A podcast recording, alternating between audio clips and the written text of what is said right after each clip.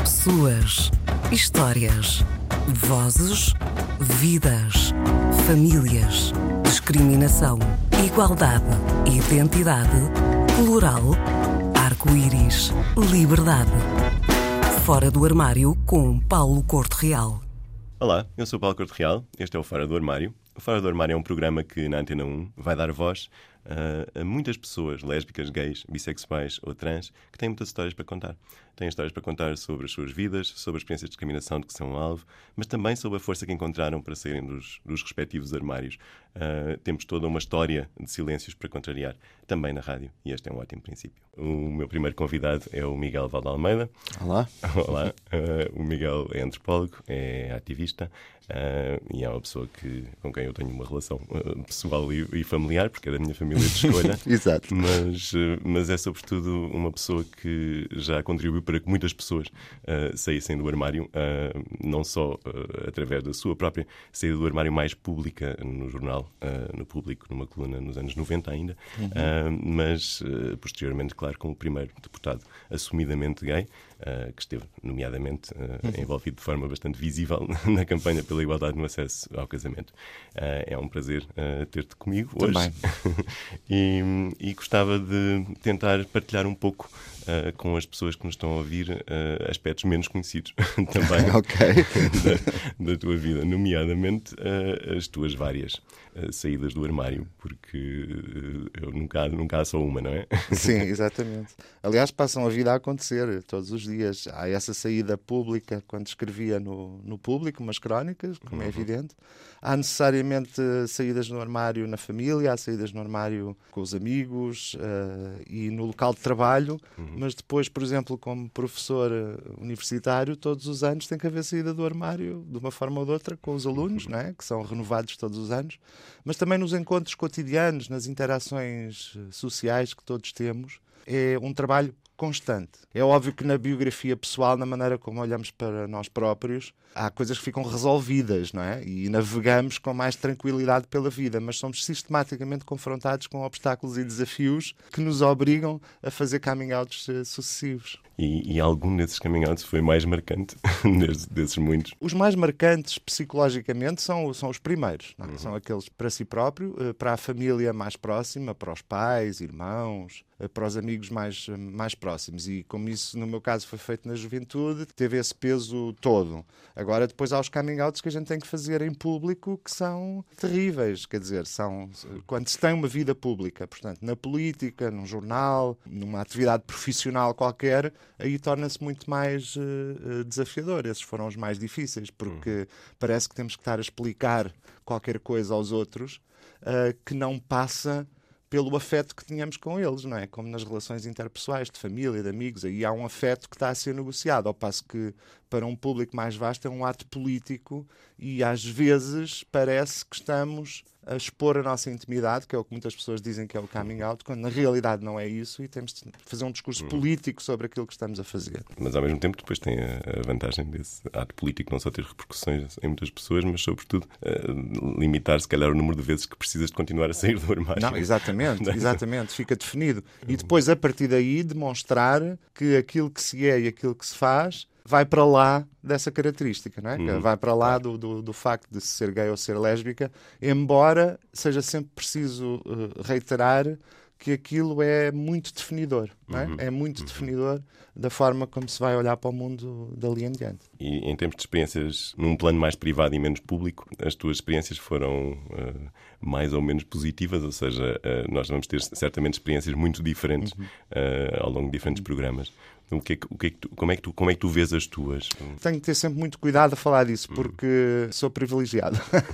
sou privilegiado em muitas coisas, quer dizer, sou homem, desde logo, sou, sou branco, sou de classe média e tenho capital cultural de, de quem trabalha na universidade. Quer dizer, são poderes atrás de poderes que permitem que, inter, que na interação com a enorme maioria das pessoas eu tenha uma espécie de privilégio que às vezes age com mais força do que, do que o preconceito das pessoas em relação a mim. E, e, mas isso é uma situação muito minha, muito particular, eh, especial. Além disso, tive a sorte de que tanto a minha família biológica, os meus pais e irmãos, como os meus melhores amigos, todos eles terem aceito, compreendido, percebido e até, uh, enfim, até um certo ponto saudado é? uhum. a transparência, não é? E isso deu muita força, portanto, quer dizer, até posso dizer que estou agradecido a essas pessoas por isso, portanto, no meu caso não foi muito dramático. Agora, eu tenho uma consciência claríssima de que é uh, raro. E isso achas que trouxe alguma responsabilidade acrescida? E isso trouxe responsabilidade, sem dúvida. Quer dizer, uh, podia não trazer, não é? Mas eu, por acaso, sou uma pessoa politizada, não é? E sou uma pessoa com com alguma preocupação em agir na comunidade. Isso é um traço, quer dizer, não é, não é necessariamente uma obrigação, é um, é um traço. Caracteriza-me, sinto-me bem a ser dessa maneira.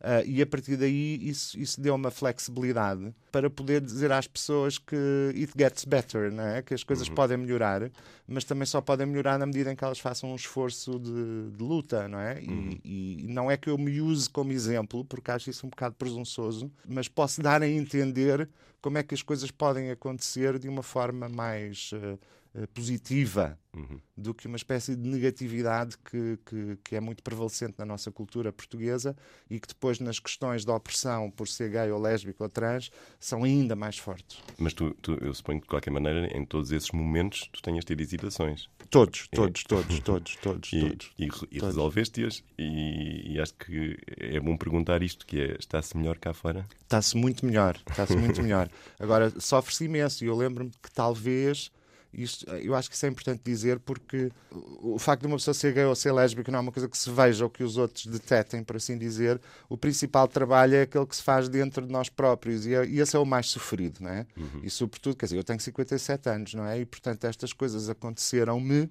isto é, eu fui desafiado por mim próprio a perceber quem era uh, nos anos 80 e isso em Portugal significava que nem sequer havia discurso à nossa volta a dizer que era possível ser gay. Uh, a hipótese nem existia e cresci como criança e como adolescente na absoluta total e completa ausência da hipótese de uma pessoa poder ser, além de hetero, poder também ser bi ou gay.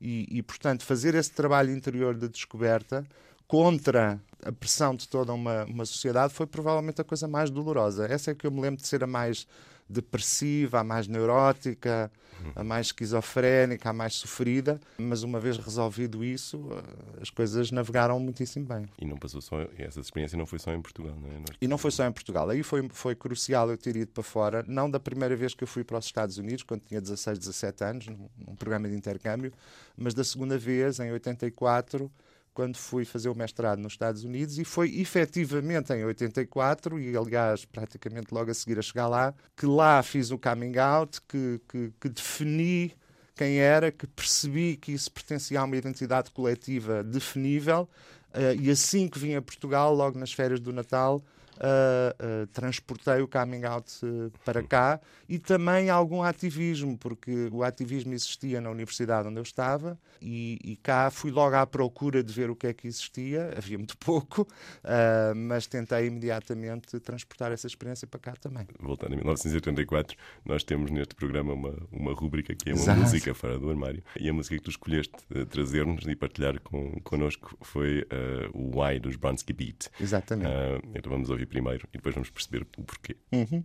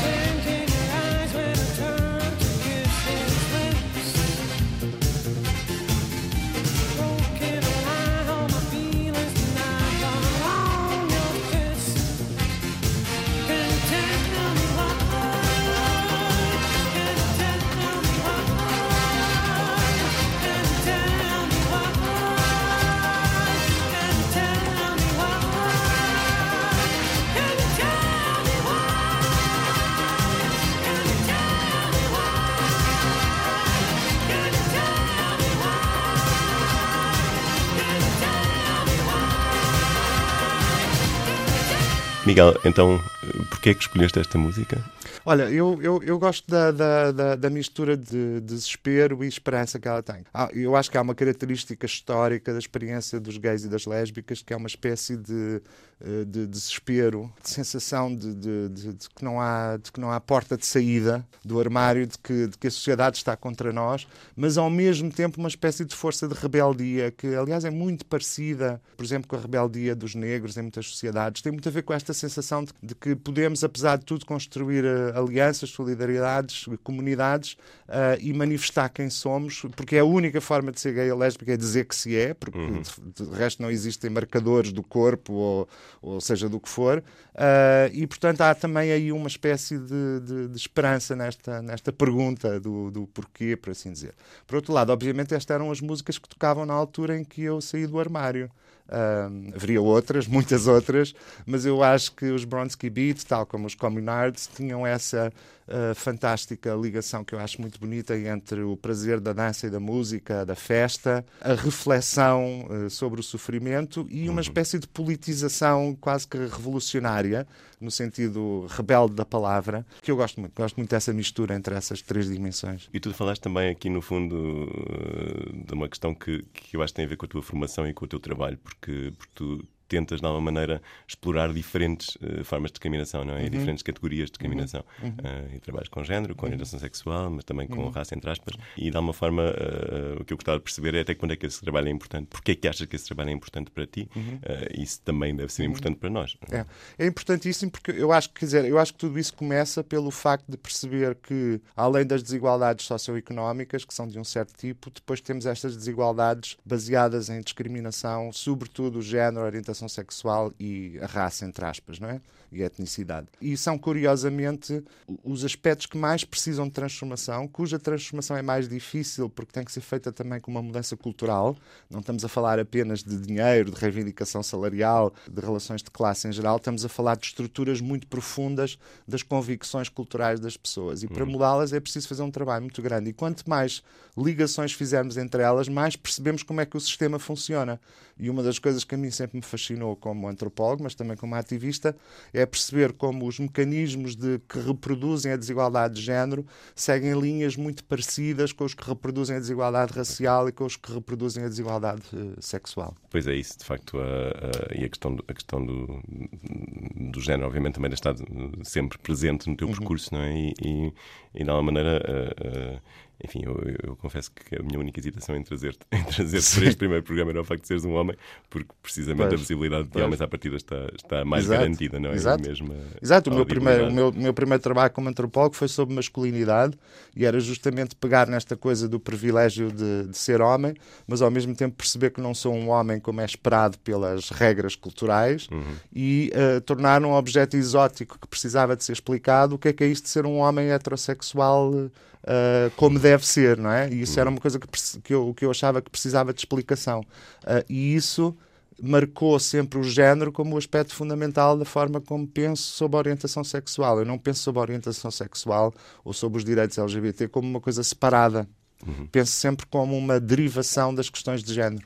E, mas, de alguma maneira, todas estas categorias têm, têm historicamente não é, sido, sido alvo de, de discriminações uh, muito fortes. Uh, ainda o são, uh, atualmente, evidentemente.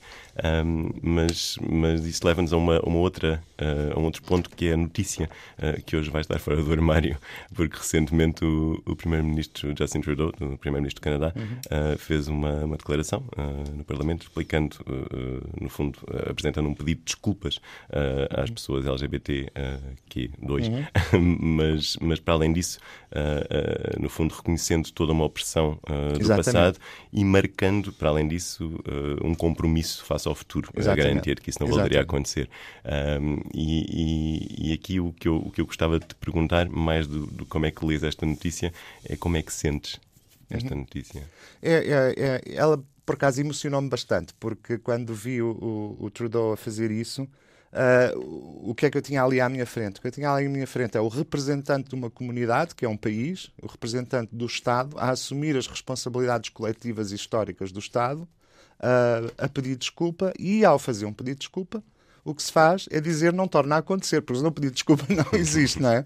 Aliás, isto aplica-se a todos os pedidos de desculpa históricos que os Estados e as comunidades uh, possam fazer e devem fazer, a meu ver. E ali a razão era muito simples, e aliás aplica-se a Portugal também. Uhum. Havia leis concretas e houve atos concretos uh, dos Estados, da lei, das polícias, do, do sistema médico, etc., que concretamente atacaram, destruíram as vidas laborais, de saúde, psicológicas de muitas pessoas LGBT. E, portanto, os Estados têm a obrigação de pedir desculpa uh, por isso, porque esse pedido de desculpa é em si mesmo um compromisso sobre uh, isto não vai acontecer outra vez e faremos uh, as políticas e as leis necessárias para que não aconteça outra vez. Uhum. Então achas que em Portugal isso também seria. Ah, eu acho que sim, absolutamente. Aliás, em relação a muitas coisas. E, e, e, em relação a quais coisas nesse caso? Não, em relação, por exemplo, à escravatura, que é um dos debates que, que, que estamos a ter em Portugal neste momento e, e noutros uhum. países, não é? Portanto, o reconhecimento de que certos acontecimentos históricos estão na raiz, uh, por exemplo, de situações como o racismo, sobretudo o racismo uh, estrutural, uhum. uh, e, obviamente, também uh, uh, as atitudes, as leis, os atos do Estado face às mulheres ou face às pessoas LGBT em geral também uh, precisam de ser. precisa de se fazer um pedido de desculpa para que, uhum. eventualmente, as pessoas perdoem. alguma reparação. É? Exatamente. Exatamente. E a reparação, a reparação faz-se através de políticas concretas. Uhum. Quer dizer, a, a reparação é uh, garantir que efetivamente essa discriminação não acontece e uhum. saber identificar onde é que ela acontece e quais as políticas que ajudam a que deixe de acontecer. E tu, e tu estiveste muito diretamente envolvido, uh, aliás, foste, uhum. foste cara no Parlamento de, uhum. de, uma, de uma mudança importante em termos legais, que foi a igualdade no acesso ao casamento, uhum. um, que foi simbolicamente também um, aquilo que tu chamas claro. a chave do armário. Exato. Uh, e, e, e, para além disso, que gerou assim uma espécie de, de quase geringonça à Van Lettre, porque, Sim, porque, é verdade. Facto, é verdade. gerou uma, uma união de, de, de, vários partidos no é sentido é de apoiar esta, esta reivindicação. Julgas que isso também foi um momento de reparação? Foi. Foi. Eu acho, eu acho que na, na, na história do pós-25 de Abril, na história da nossa democracia, houve dois momentos uh, geringoncicos, por assim dizer, uh, que foram a questão do aborto e que foram a questão do uhum. casamento, da igualdade no acesso ao casamento. Um, curiosamente, ou não, os dois têm a ver com questões de género e sexualidade. Uhum. Uh, e, a, e, o reconhecimento de que a autonomia e a liberdade das pessoas se joga ali no corpo, não é? E num corpo sexuado, e num corpo reprodutivo, ou num corpo erótico.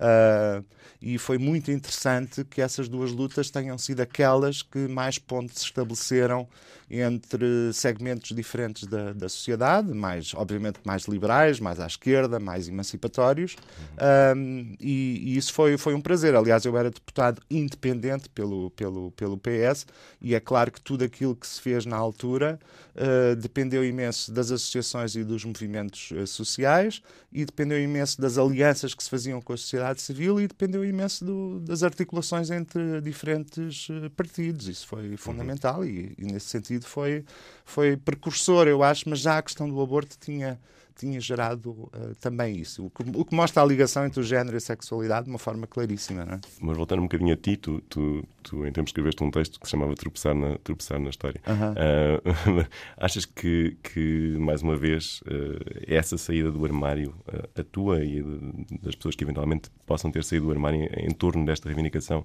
foi determinante? ou seja, achas que em Portugal isso foi determinante?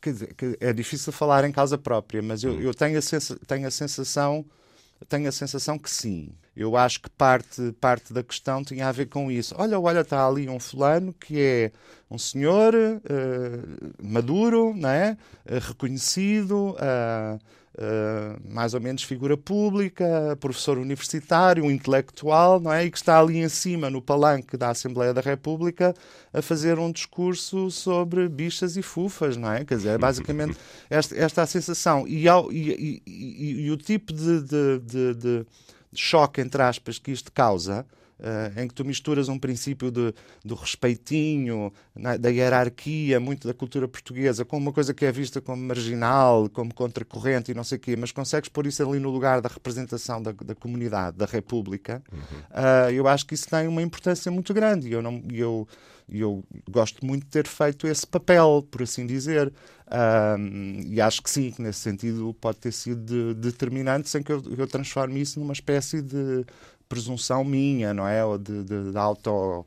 Uh, congratulação sobre mim próprio, não é bem isso, é mais o papel que, mais, que se cumpriu. Era, queria mais mesmo, mesmo, no fundo, perceber até que quando é que tu achas que é importante a, a saída do armário no sentido da afirmação pública é e fundamental, política. É fundamental. e nós em Portugal temos Portugal. um problema muito grande porque é uma sociedade, é uma sociedade pequena, muito familista, em que as chances de vida das pessoas dependem imenso dos contactos familiares eh, do compadrio, eh, no bom e no mau sentido, dependem também da solidariedade entre as pessoas, uhum. e isso faz com que uh, exista um enorme risco se as pessoas fizerem coming out. Uh, e elas sentem esse risco. E, portanto, nós precisamos, é, para ultrapassar estas limitações culturais de uma sociedade familista, precisamos de figuras públicas que deem o exemplo. E essas uhum. figuras públicas para mim, estão nos dois grandes poderes que gerem a nossa sociedade, que é a política, por um lado, e o mundo mediático, por outro. E quando eu digo mediático, é mediático do espetáculo, do desporto e por aí fora.